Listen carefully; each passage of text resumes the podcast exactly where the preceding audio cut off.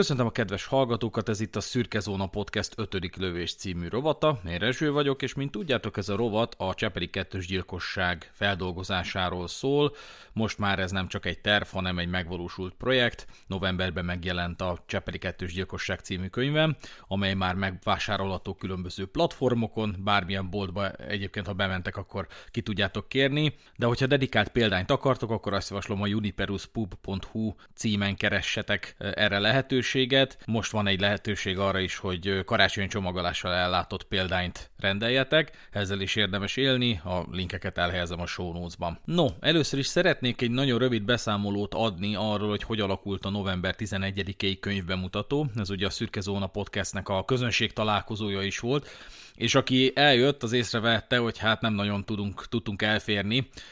vagy a hely volt kicsi, vagy mi voltunk sokan, ezt nem tudom pontosan behatárolni. Az biztos, hogy ez a CD fű kultúrpince, ahol voltunk, ez nem egy rendezvényközpont, ez egy kávézó, ami, ha jól vettem ki, akkor ilyen darts egyesületeknek a,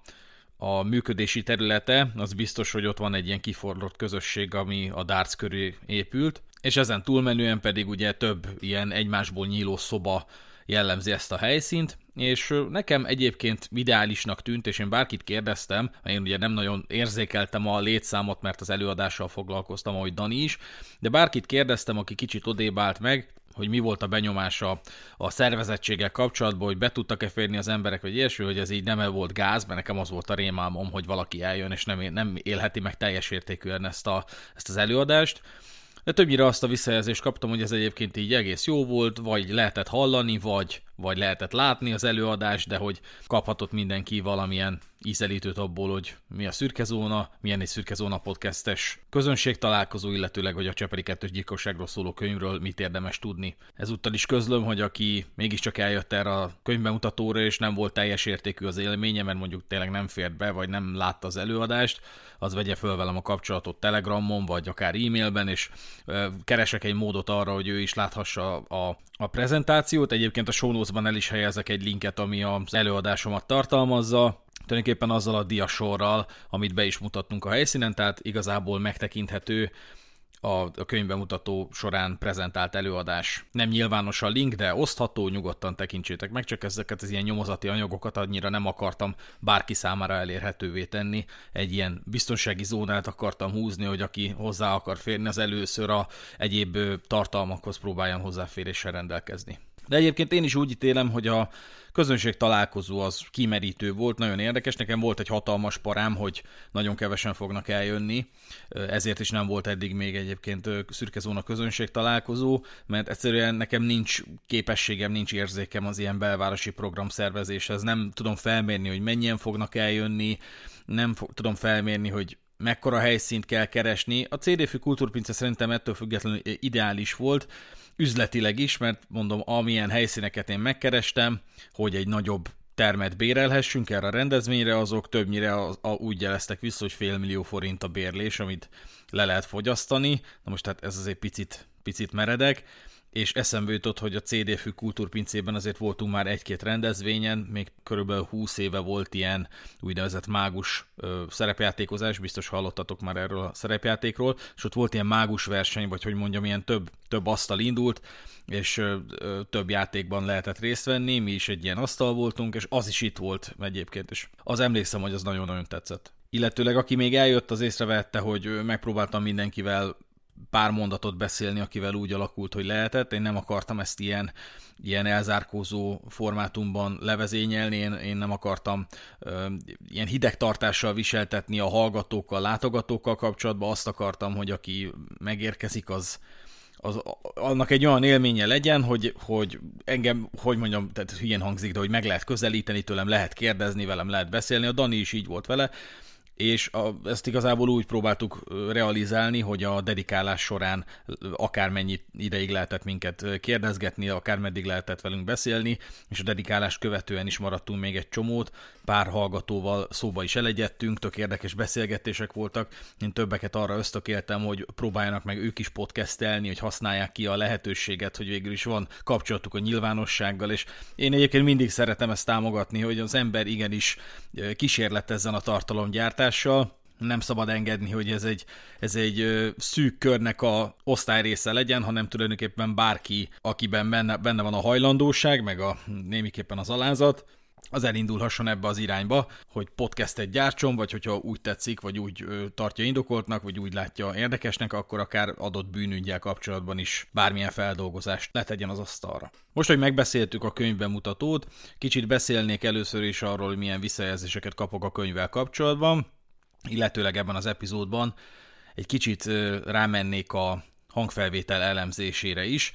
Be fogok játszani egy-két nagyon izolálható részletet, de természetesen a hangfelvétel teljes terjedelmében nem lesz megismerhető ebben az epizódban. Nagy meglepetésemre néhányan már teljes egészében elolvasták a könyvet, ami azért érdekes, mert én elég sokáig írtam, és ugye amikor az ember ír, akkor mindig az lehet a benyomása, hogy hát basszus, ezt, ezt mire elolvassa valaki, az valami hatalmas terjedelem lesz, és hát aki már, már mondjuk lerakott egy-két kéziratot, azt tudhatja, hogy ez sajnos tényleg nincs így, gyakorlatilag hónapokon keresztül lehet írni, és akár 100-120 oldalra, vagy 200 oldalra is nőhet a terjedelme a kéziratodnak, és az, az a benyomásod, hogy ez jó vaskos könyv lesz, de aztán később kiderül, hogy egy ilyen visszafogottabb, terjedelmű könyv kerekedik belőle valójában, amit akár bárki el tud olvasni mondjuk két hét leforgása alatt. De tényleg voltak már ilyenek, hogy elolvasták, tetszett nekik, a, hogyha észrevettek valami hibát, azt jelezték. Eddig olyan véleményt, ami a tartalmával lett volna összefüggésben a könyvnek, és, és negatív vagy, vagy építő jellegű vélemény, olyat nem nagyon kaptam. Ez nem azt jelenti természetesen, hogy tökéletes a könyv, csak egész egyszerűen lehet, hogy olyan esetleg olyan struktúrális problémák van, lehetnek benne, amin a, azok az olvasók, akiket érdekel, azok felül tudnak rajta emelkedni. Egy másik olvasó jelezte, hogy kicsit azért néhol túl részletes, és való igaz, tehát, hogy van egy fejezet, ami csak a fegyverről szól, a legmélységesebb bűnügyi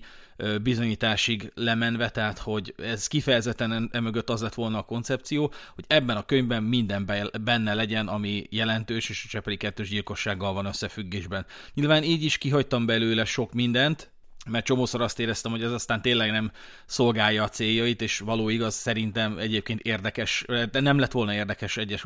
olvasók számára, de ami meg ott volt a bűnügyi anyagokban, tényinformációk, és biztos vagyok benne, hogy, hogy az, aki érdeklődik a bűnügyek iránt, az ezt jobban preferálja, mint sem mondjuk azt, annak az emlegetését, hogy mekkora tragédia volt ez a Csepeli kettős gyilkosság. Nyilván az volt, csak én szerintem a true crime olvasó kedvelő tendenciák arra mutatnak, hogy mondom, inkább a hideg tényekhez fűznek érdeklődést az olvasók, és azokat akarják hidegen és szárazon fogyasztani, és majd ők moralizálnak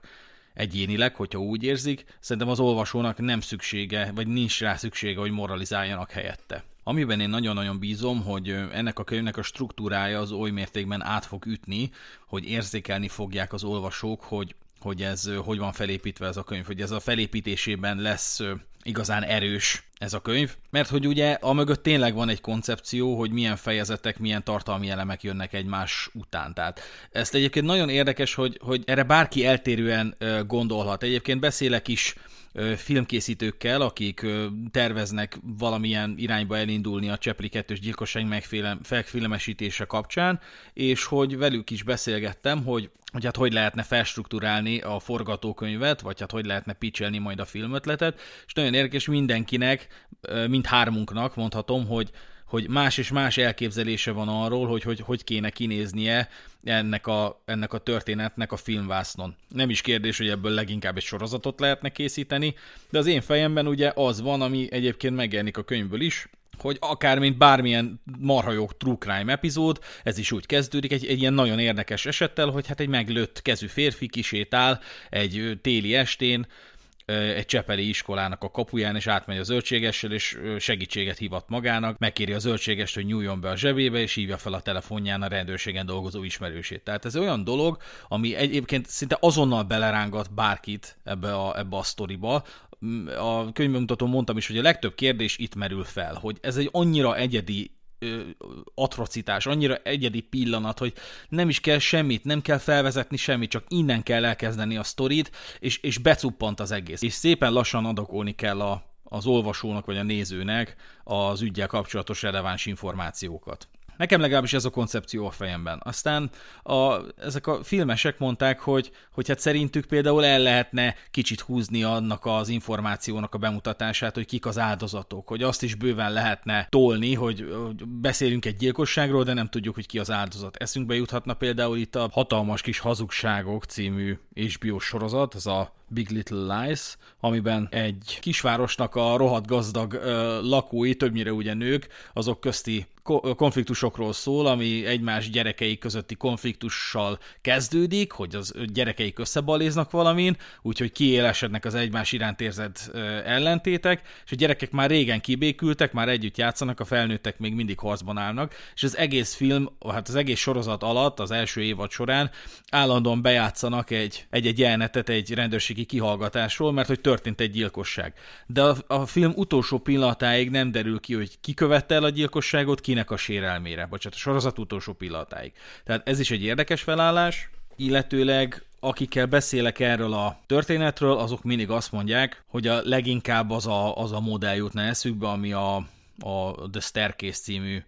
sorozat, illetve hát pont az a dokumentumfilm volt, az az utolsó lépcsőfok lehetett magyarul, ez is nem olyan régen jött le a, az HBO-gón, vagy HBO Maxon, és a Colin Firth játszotta a Michael Peterson-t, aki ugye a feleségének a, a gyilkossága miatt volt eleinte elítélve, aztán később hát nem felmentették, hanem ezzel az Alfred plea vagy nem is tudom, hogy hívják, de van, van az Egyesült Államokban ez a büntető eljárásban ez a, ez a megállapodás típus, ugye az Egyesült Államokban szinte minden megállapodás tárgya lehet, a beismerő vallomástól kezdve bármeddig, hogy hát tekintettel arra, hogy addigra a terhelt már leült egy csomó évet, ami, amikor is már kiderült, hogy ugye a a bizétékok ellene azok nem voltak teljesen szakmai, szakmaiak, azok a szakértői vélemények, amik az ő bűnösségére mutattak, azok eléggé részrehajlóak voltak, kifejezetten arra utaztak, hogy az elkövetőre terhelő megállapítások legyenek artikulálva, és az elkövetőre egyébként felmentő körülmények azok legyenek elhallgatva. És hát aki nem látta még a sorozatot, annak most lehet, hogy lelövöm, de hogy hogy végül kiegyezett az állammal gyakorlatilag a Michael Peterson, hogy ő beismeri a gyilkosságot, amit egyébként nem akart beismerni, mert mindmáig egyébként tagadja, de bíróság előtt kimondja, hogy igen, én, én öltem meg a feleségemet, de ez kellett ahhoz, hogy ez a, ezzel a megállapodással gyakorlatilag megúszza az életfogytig tartó börtönt. Valamennyit leült, de ez egy ilyen ideális helyzet volt tulajdonképpen mindenki számára, számára egy kicsit kevésbé. Na és többen ezt, ezt a sorozatot idézik, hogy, hogy, hogy ennek a struktúrája, vagy ennek a modellje követhető lenne a Csepli 2 gyilkosság filmes feldolgozása tekintetében, mert hogy ebben a sorozatban több verziót is bemutatnak, hogy mi történhetett. Tehát, tehát úgy eljátszák a színészekkel az adott verziókat, és az a helyzet, hogy ahogy haladsz a filmmel, ugye a sorozattal, egyszerűen mindig az adott verzió mellett teszed le a voksodat, amikor bemutatnak egy verziót, akkor nem tudod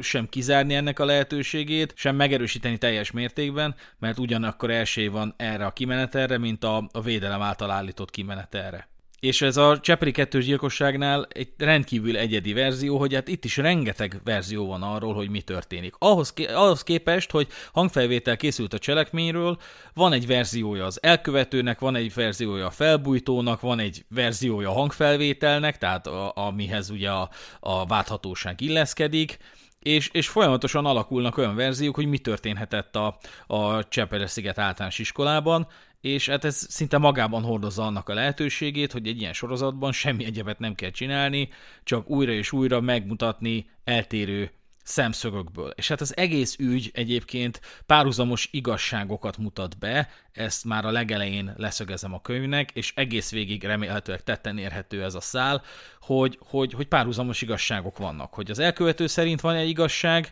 és hogyha megfeledkezünk azokról a körülményekről, amik nem teljesen támogatják az ő verzióját, akkor könnyen lehetünk abban a helyzetben, hogy elhí, elhívszük az ő verzióját, de van egy igazsága, egy párhuzamos igazsága a, a szocialista párt kritikusainak, van egy párhuzamos igazsága a, a Kuntamásnak és a védőjének, tehát igazából az egész könyv erről szól, hogy ilyen párhuzamos igazságokat mutat be, de hát muszáj a hiteles információkra is támaszkodni. Ez, egy, ez az ügynek a sajátossága. és ezért talán elképzelhető lenne ez a verzió, hogy a, a gyilkossághoz követő cselekményeket, meg fordulatokat, illetőleg magát a gyilkosságot is eltérő szemszögökből mutatjuk be, és, és a, a néző teszi el magából, hogy akkor szerintem mi lehetett. Eszembe jut most például a Ted Bundyról készített film, amiben a Zac Efron játsza Ted Bundyt, és az a film meg úgy van megoldva, az egyébként a, a volt barátnőjének a szemszögéből van elmesélve, igazából annak a könyvét dolgozza fel, bár a, a nézőpontja az egész filmnek a Ted Bundy van, de hogy ugye annak a nőnek a bejelentése alapján indul el a nyomozás, hogy amiatt tűnik fel a, a rendőrségnek a Ted Bundy, találnak is valamit a kocsiában, nem pontosak az emlékeim, de ott az egész film az utolsó 10 percig bezárólag egy olyan megközelítést alkalmaz, hogy gyakorlatilag ártatlannak próbálják bemutatni a Ted Bandit, aki a körülmények áldozata, meg berángatják őt ebbe a... Tehát, hogy a gombhoz kötik a kabátot, ugye, hogy szokták mondani, hogy úgy csinál a rendőrség, meg a válthatóság, mint hogyha ő lenne az elkövető, pedig ő csak a körülmények áldozata, és az utolsó 10 percben derül csak ki, hogy hát kicsi félreérthetően, de tulajdonképpen bevallja a Ted Bundy, hogy ő követte el a, a barátnőjének, hogy mint egy feloldozza őt. És ez is egy érdekes megoldás. Tehát én amikor ezt néztem a feleségemmel, akkor dühöngtünk is, hogy jaj, basz, már bocsánat, jaj, basszus, ez egy ilyen, ez egy ilyen Ted Bundy felmentő műsor lesz. Na jó, mindegy, ilyen is kell, aztán kiderült, hogy nem, ez csak a nézőt próbálta megtéveszteni, ami ez minden joga megvan egy filmnek, hogyha a végén igazságot tesz. És az én könyvem is így épül fel, hogy, hogy valamikor olyan információkat is bemutatok, amik felmentő hatással bírhatnak az elkövetőkre, valamikor másnak az érintettségét sugalmazom, mint természetesen hiteles információkra támaszkodva, de a végén van egy olyan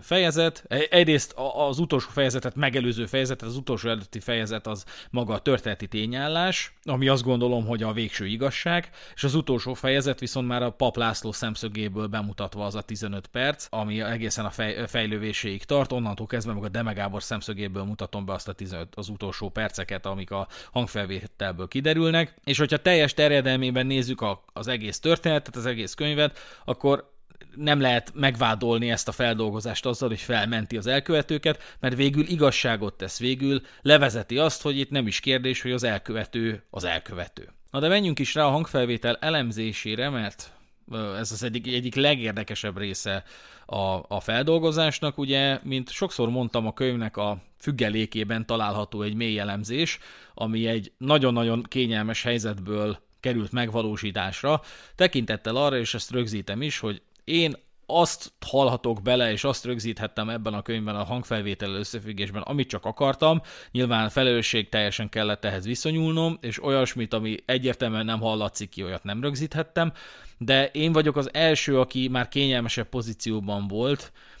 ezzel a hangfelvétellel kapcsolatban, mert én élhettem következtetésekkel, a Fényes Péter hangszakértő nem volt ebben a helyzetben, neki felelősség teljesen kellett viszonyulnia, hogyha valamit hallott, de nem volt teljesen biztos, hogy az a jelentése, amit neki tulajdonít, akkor az, az egy komoly felelősségi kérdés lett volna, vagy hát felelősségi kérdéseket merített volna fel, hogyha, hogyha ennek ellenére is a jelentős bizonytalanság mellett, mellett is a Fényes Péter odaír egy olyan mondatot, ami adott esetben terhelő vagy felmentő a vádlottakra nézve. És ezért ő sajnos egy ilyen helyzetben volt, hogy amit nem értett teljes mértékben, azt nem rögzítette. Csak ezért az átiratba ilyen tőmondatok is kerültek, és az eljárás során ezeket a tőmondatokat gyakorlatilag kimondott teljes értékű mondatokként kezdték kezelni az eljárás résztvevői. Így például van egy fordulat, amikor ugye beengedik a, beengedi a pap László az érkezőket, pár szót váltanak a földszinten, aztán felmennek az emeletre, és ott is még beszélnek arról, hogy a Tamásnak a gépe meg a cuccai hova kerültek, ugye a Kun Tamás már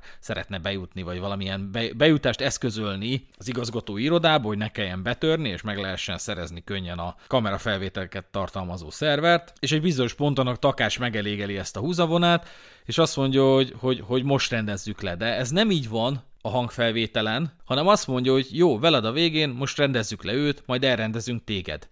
de a most rendezzük le mondatrész leszámítva szinte minden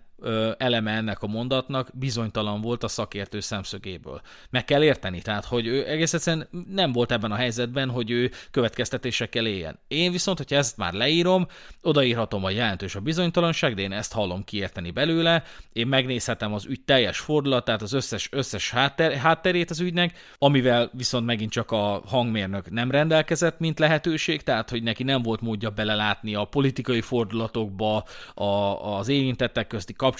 hanem csak és kizárólag a hangfelvétel volt, neki mindegy volt, hogy ki a takás, ki a paplászló. Nekem már nem kellett, hogy mindegy legyen, és ezért ezeket így le tudtam vezetni. Na de ennél a résznél például, amikor a takács azt mondja, hogy jó, veled a végén, most rendezzük le őt, majd elrendezünk téged. Ugye megállítja ezt az egyeztetést, ami teljesen partalan és a Kuntamásnak a cuccaira vonatkozik, nem is ezért találkoztak, hanem a Demének a cuccai miatt, de en, ennél a résznél csak ennyi szerepelt a hivatalos átiratban, hogy most, rend, most rendezzük le, pont. Eleve ugye írott szóban nem lehet elhelyezni a hangsúlyt ilyen módon. Tehát, tehát amikor azt mondja a takács, hogy most rendezzük le őt, az nem ugyanaz, mint amikor azt szerepel a hangfelvételben, hogy most rendezzük le. És erre majd az átiratban. És erre visszatérően utalt a védelem, hogy hát ez, ez is a, a manipulációra utal, hogy teljesen valószerűtlen, hogy a takács köszönés nélkül lépett volna be egy beszélgetésbe, hogy hát ez nyilván itt megvágták, és akkor itt újra kezdődött, és akkor a, a takács semmiből közlő, hogy most rendezzük le.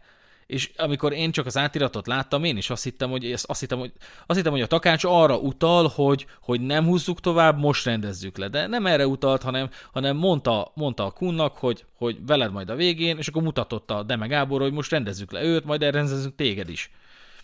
Na, ilyen, ilyen sajátosságai voltak a, a, hangfelvétel feltárásának, hogy egy csomó ilyen tőmondatot megpróbált gyakorlatilag a saját hasznára fordítani a védelem. Ezeket a kérdéseket egyébként én nagyon alaposan próbáltam ö, körbejárni a hangfelvétel elemzésében. Az is érdekes volt, hogy, hogy hogy tudja az ember feltárni azt, hogy adott mondatot egy hangfelvételen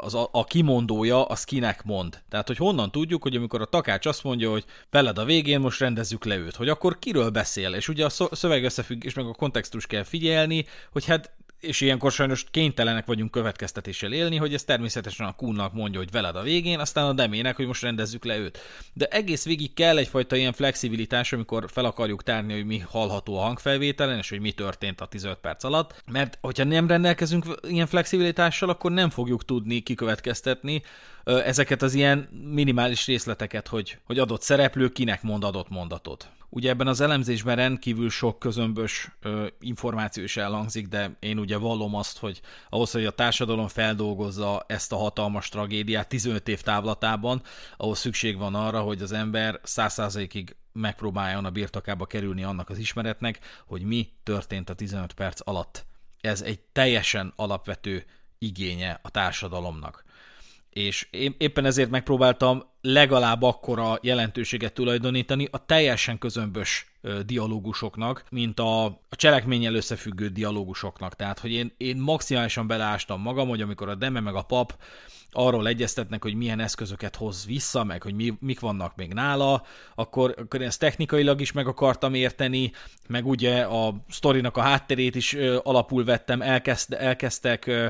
ugye vitatkozni azon, hogy a Demének van még egy gépe, ugye megint csak a Deme megpróbálta az igazgatói irodába bejutni, de a paplászlóik lekeverték azzal, hogy hát azt az, az az Ildikó gépe, azt majd ti elrendezitek, és akkor ezeknek az információknak is utána kellett járnom, és ezek megjelennek korábban is a könyvben, nem csak a hangfelvételen. Tehát, hogy olyan információkat használtam fel a hangfelvételből, amelyek még az első fejezetekben is megjelennek, és ez megint csak azt a célt szolgálja, hogy minél alaposabb és hitelesebb és átfogóbb képet kapjon az ember a Csepeli kettős gyilkosságról. Mellékes véleményem, hogy egy hatalmas hiányosságot próbáltam pótolni ezzel a könyvvel, nevesül azt, hogy nincs mérvadó feldolgozás ezzel kapcsolatban, nem tette még bele senki se azt a, azt a munkát, persze rengetegen feldolgoztak, meg rengetegen publikáltak róla, de egy ilyen átfogó könyv, ami az egész ügyet feldolgozza, az nem volt. És ez egy olyan hiányosság volt, amit én méltatlannak találtam, és többek közt ez indukált ennek a könyvnek az elkészültét. A legaggasztóbb részek mégiscsak azok, amiket nem tudtam kihallani, bárhogy csináltam bármit, bárhogy hallgattam újra, feljavítva, megmutattam a feleségemnek is. Vannak egyszerűen olyan mondatok ezekben a dialógusokban, amiket egyszerűen nem lehet kihallani, és nagyon-nagyon zavar. Most be fogok játszani egyetlen egy mondat részletet a Takás Józseftől, semmilyen morbid sajátossága nem lesz ennek a bejátszásnak, igazából csak egy mondat, kíváncsi vagyok, hogy hogy ebben a rövid eh, jelenetben, ebben a rövid epizódban ti ki tudtok-e hallani valamit, amikor a takács úgy érzékeli, hogy akkor le van zárva a dolog, a demével mindent átadott, mindent aláért, minden egyeztetve van, minden meg van beszélve, hogy holnap milyen cuccokat fog visszahozni, és akkor feltesz egy kérdést, ami, hát én úgy érzékelem, de nem akarlak titeket befolyásolni, előbb szerintem hallgassuk meg. Akkor ti rendben vagytok. Oké, Vagy este? várunk, rendben van. Hétfőre.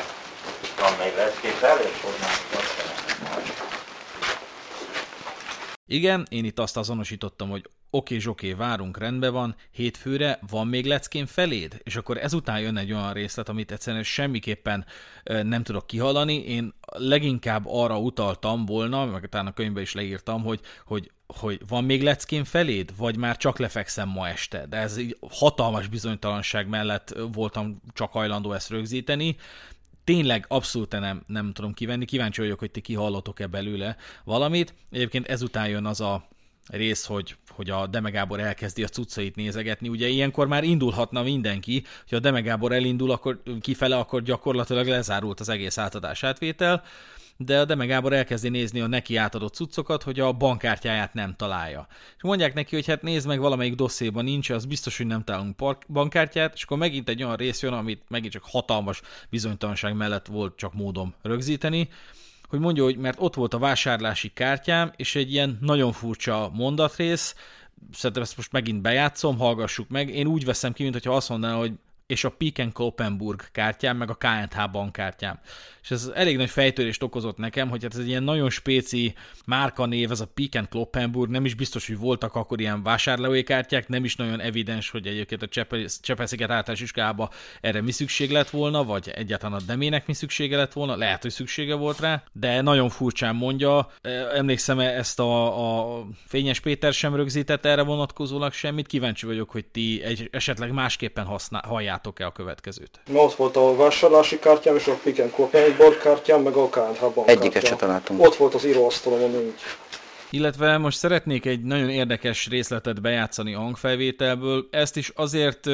bár ez ugye a lövöldözés utáni részlet, és már gyakorlatilag az ötödik lövés is elsült, amikor, amikor ez a részlet hallható. Ezt is azért bátorkodom bejátszani, mert talán kevésbé, igazából esetleg erőszakosabb, mint, mint, mint amiket eddig játszottam be,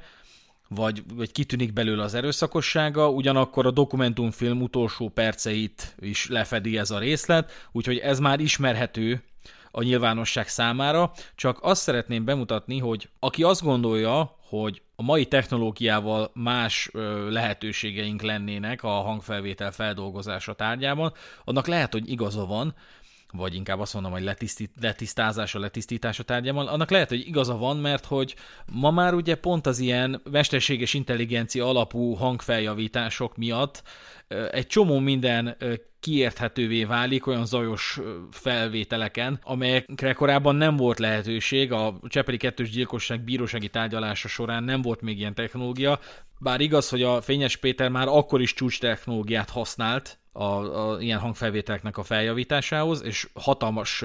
tapasztalata volt benne, tehát nem is kérdés, hogy, hogy más nem is nagyon tudta volna ezt ilyen formán feldolgozni, csak nem vagyok biztos benne, hogy ezt a részletet, erre akkor megvolt a technológia, most ezt viszont már mindenki megteheti, tehát ez még nem is kell hangszakértői szakértelem, az Adobe-nak van ilyen hangletisztító platformja, ez a podcast.adobe.com, bármilyen ilyen zajos hangfelvételt feltöltötök, be lehet állítani, hogy hány százalékos legyen az enhance, tehát az ilyen feljavítás, és kiad egy ilyen kevésbé zajos, egy kicsit jobban érthető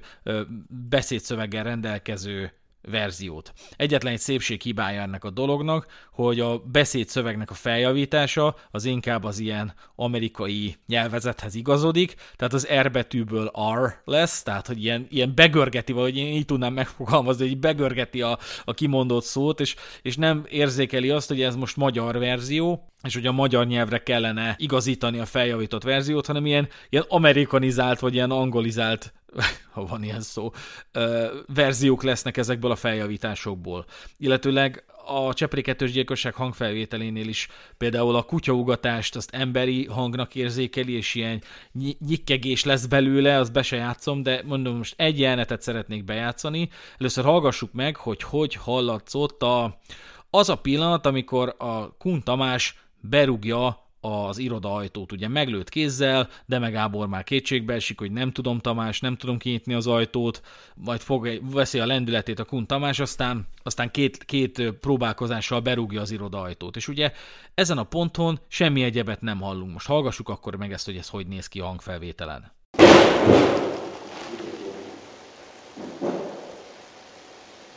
Ugye semmi. Berúgja az ajtót, aztán szevasz. A hangszakértő sem értett belőle ki semmit, nem is rögzített semmit az átirathoz, hogy itt valamit mondanak, vagy hasonlók, és én se asszociáltam volna ö, ö, bármi egyébre. És hallgassuk meg, hogy ez a Adobe féle hangfeljavító platform általi feljavítás után hogy hallatszik ez a részlet. Either Na hát a mesterséges intelligencia segített nekünk feltárni egy olyan mondatot, amit még senki nem tudott azonosítani a hangfelvételen, még az se, aki hozzáférte ez a verzióhoz, már pedig aki megtekintette YouTube-on ezt a, a dokumentumfilmet, az hallotta ezt a részletet, de a mesterséges intelligencia segített nekünk rámutatni, hogy amikor Kuntamás berúgja az ajtót, akkor közli, hogy így is jó lesz és ez nem terhelő ránézve, nincs különösebb jelentősége, csak van egy rendkívül sajátos egyedisége ennek a cselekménynek, hogy készült egy hangfelvétel a gyilkosságról, és nagyon sok mondatrészlet bizonytalan, és a technológia fejlődésével a bizonytalan hangrészletek azonosíthatóvá válnak. Nem leszünk gazdagabbak ezzel, hogy tudjuk, hogy a Kuntamás mondott egy ilyet, hogy így is jó lesz. Én maximálisan gazdagabb leszek, tehát hogy én nekem az, hogy ezt be, beleírhattam a könyvbe, illetőleg az, hogy egy kicsit közelebb kerültem annak megértéséhez, hogy mi történt azon a 15 percen. De ezek, ezek hatalmas kincsek számomra, és hogy nagyon érdekes, hogy hogy ez, ez nem annyira régi ez a mesterséges intelligenciás feljavítás, és mégis a semmiből sikerült feltárnunk egy olyan mondatot, amit eddig senki nem hallott ki a, mondom, egy, ez, a, ez a leg, jelenállás szerint ez a legnagyobb segítség, amit tud adni a mesterséges intelligencia, erre a mondatra vonatkoztatva. Mindenféle részletre ráengedtem már, és, és külön, különféle módon variáltam a csúszkán, hogy hány százalékban enhanszolja ezt a szöveget, de a többi mondatra már nem, nem tudott segítséggel élni. Mondom, az annyi, nagyon-nagyon befolyásolja a feljavítást, hogy az angol nyelvhez igazítja a kihallott szót. De egyébként megpróbálja levenni a, a zajokat, hatalmas tolerancia mellett némiképpen lehet azonosítani, mik hangzottak el, de túlnyomó részt inkább arról van szó, hogy még jobban befolyásolja, mint sem a zajok. Tehát a zajok is eléggé befolyásolják a, a jelentését, meg a, a, a kihalható részleteket a hangfelvételen, de ez aztán pláne befolyásolja bizonyos pontokon annak is nagyon örülnék, hogyha egyszer ki tudna derülni, hogy a, az elkövetők azok a földszinten mit beszéltek, mert ott határozottan volt dialógus kettőjük között. Én próbáltam azonosítani valamit, miután lemennek, és a Deme Gábor zsörtölődve mondja a Kuntamásnak, hogy miért kellett az ajtót törni, hülye vagy, ami önmagában ugye egy olyan mondat, ami kisé megdönti azt a védekezést, hogy ő halálfélelemben volt, hát az, akit, akit halálosan megfenyegetnek, az nem mondja egy felfegyverzett embernek, hogy hülye vagy, de a felvétel 16. percénél elhangzik a Deme részéről egy olyan, hogy tényleg itt, és én ezen a ponton úgy azonosítottam ezt a részt, hogy bele akartam mindent önteni a ládába. Ugye nem mellékes, hogy ilyenkor már bőven ment az egyeztetés arról, tehát teljesen átvette a, a, prioritásokat az a kérdés, hogy hogy pakoljanak, hogy hogy, hogy szabaduljanak meg a, a terhelő bizonyítékoktól. És ugye a Kuntamás már nem tudott ebben részeni, már nem tudott semmit se intézni, tényleg csak az ajtót tudta berúgni, de arra a feladatra, amire eredetileg ketten lettek volna, hogy, hogy, hogy bezacskózzák a szervergépet, és szépen megszabaduljanak minden terhelő bizonyítéktól. Arra már csak egy valaki volt, a Deme Gábor, aki a legminimálisabb mértékben sem akarta volna eredetileg bemocskolni a kezét. Itt mindent a Kuntamás intézet volna el neki. Ő maximálisan, tehát ő csak, ő csak a tervezést hozta, illetve annak a lehetőséget, hogy miatta kelljen még találkozni a, a takácsékkal. És nem kizárt, hát ter- természetesen nem kizárt, hogy, hogy itt, itt már az ügyel kapcsolatban egyetlen téma marad még prioritás, hogy hogy pakolják el ezeket a dolgokat, illetőleg ugye valamiben azért mégiscsak megállapodnak,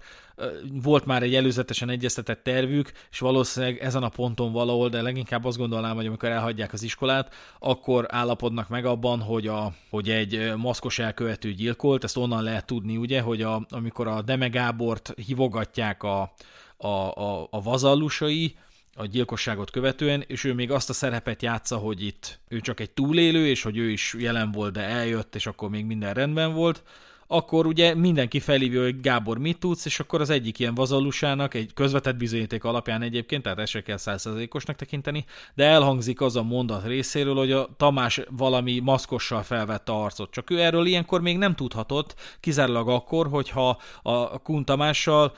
ezt előzetesen megbeszélték. Kedves hallgatók, már ennyit hagynék az ötödik lövés epizódnak, illetőleg ennyiben foglalkoznék a Csepri kettős gyilkossággal. Arra szeretnélek titeket ösztökélni, hogyha még nem szereztétek meg a könyvet, akkor vegyétek meg. Mondom, a uniperuspub.hu keresztül dedikált pénzt tudunk eljuttatni, illetőleg karácsonyi csomagolásba is el tudjuk juttatni, de bármelyik könyvesboltba szerintem már meg tudjátok szerezni. Most így a ünnepek alkalmával én ott úgy vettem észre, hogy tulajdonképpen semmilyen hatásom nincsen rá, meg én a marketingre tényleg nem fordítok semmit, meg nem költök semmit, csak és kizárólag a, a, a podcastet szerkeztem ennek érdekében, illetőleg az ankor.hu-n szoktak megjelenni hírek ezzel kapcsolatban, de hogy nem fogtok egy hamar látni tőlem hirdetéseket, meg hasonlókat, de mégis azt látom, hogy különböző könyves boltoknak a a felületein valahogy úgy tűnik, hogy kiemelt helyet kezdett élvezni ez a könyv. Szerintem többen érzékelik, hogy azért ez nem egy közömbös fejlemény. Bízom benne egyébként legalábbis, hogy így érzékelik. Én semmiképpen nem szánnám közömbös fejleménynek, számomra ez egy hatalmas jelentőségű dolog, és nem azt tartom jelentősnek, hogy az én irodalmi karrierem elstartol, mert most jó, ha tudjátok, én ezt bevallom, engem egyáltalán nem érdekel az, hogy az én nevem megjelenik ezzel a feldolgozással összefüggésben, vagy velem készül-e majd egy egy életút a Partizánba, vagy mit tudom, és engem egy dolog érdekel, ez az ügy, és az, hogy amikor valaki kézbe veszi ezt a könyvet, akkor annak örömére szolgáljon ennek a könyvnek az elolvasása. Engem ez az egyetlen dolog érdekel, semmi egyéb, úgyhogy legyetek ebbe a partnereim, olvassátok el, hogyha úgy alakul, írjatok akár nekem, akár nyilvános platformra véleményeket. Én bízom benne, hogy ez, ez lehet ilyen, ilyen témformán egy ilyen közösségépítő dolog, hogy én bármikor nyitott vagyok arra, hogy beszélgessünk erről, erről az ügyről bárkivel, és hogyha arra a döntésre juttok, hogy fogyasztjátok ezt a terméket, tehát megveszitek és elolvassátok, akkor hálám örökké kísérteni fog titeket. Köszönöm, hogy velem voltatok, ez volt a Szürke Zóna Podcast 5. lövés rovat, én Rezső voltam, és érkezünk pénteken, ha jól gondolom, akkor a Kennedy merényletről szóló sorozatunk következő részével. Sziasztok!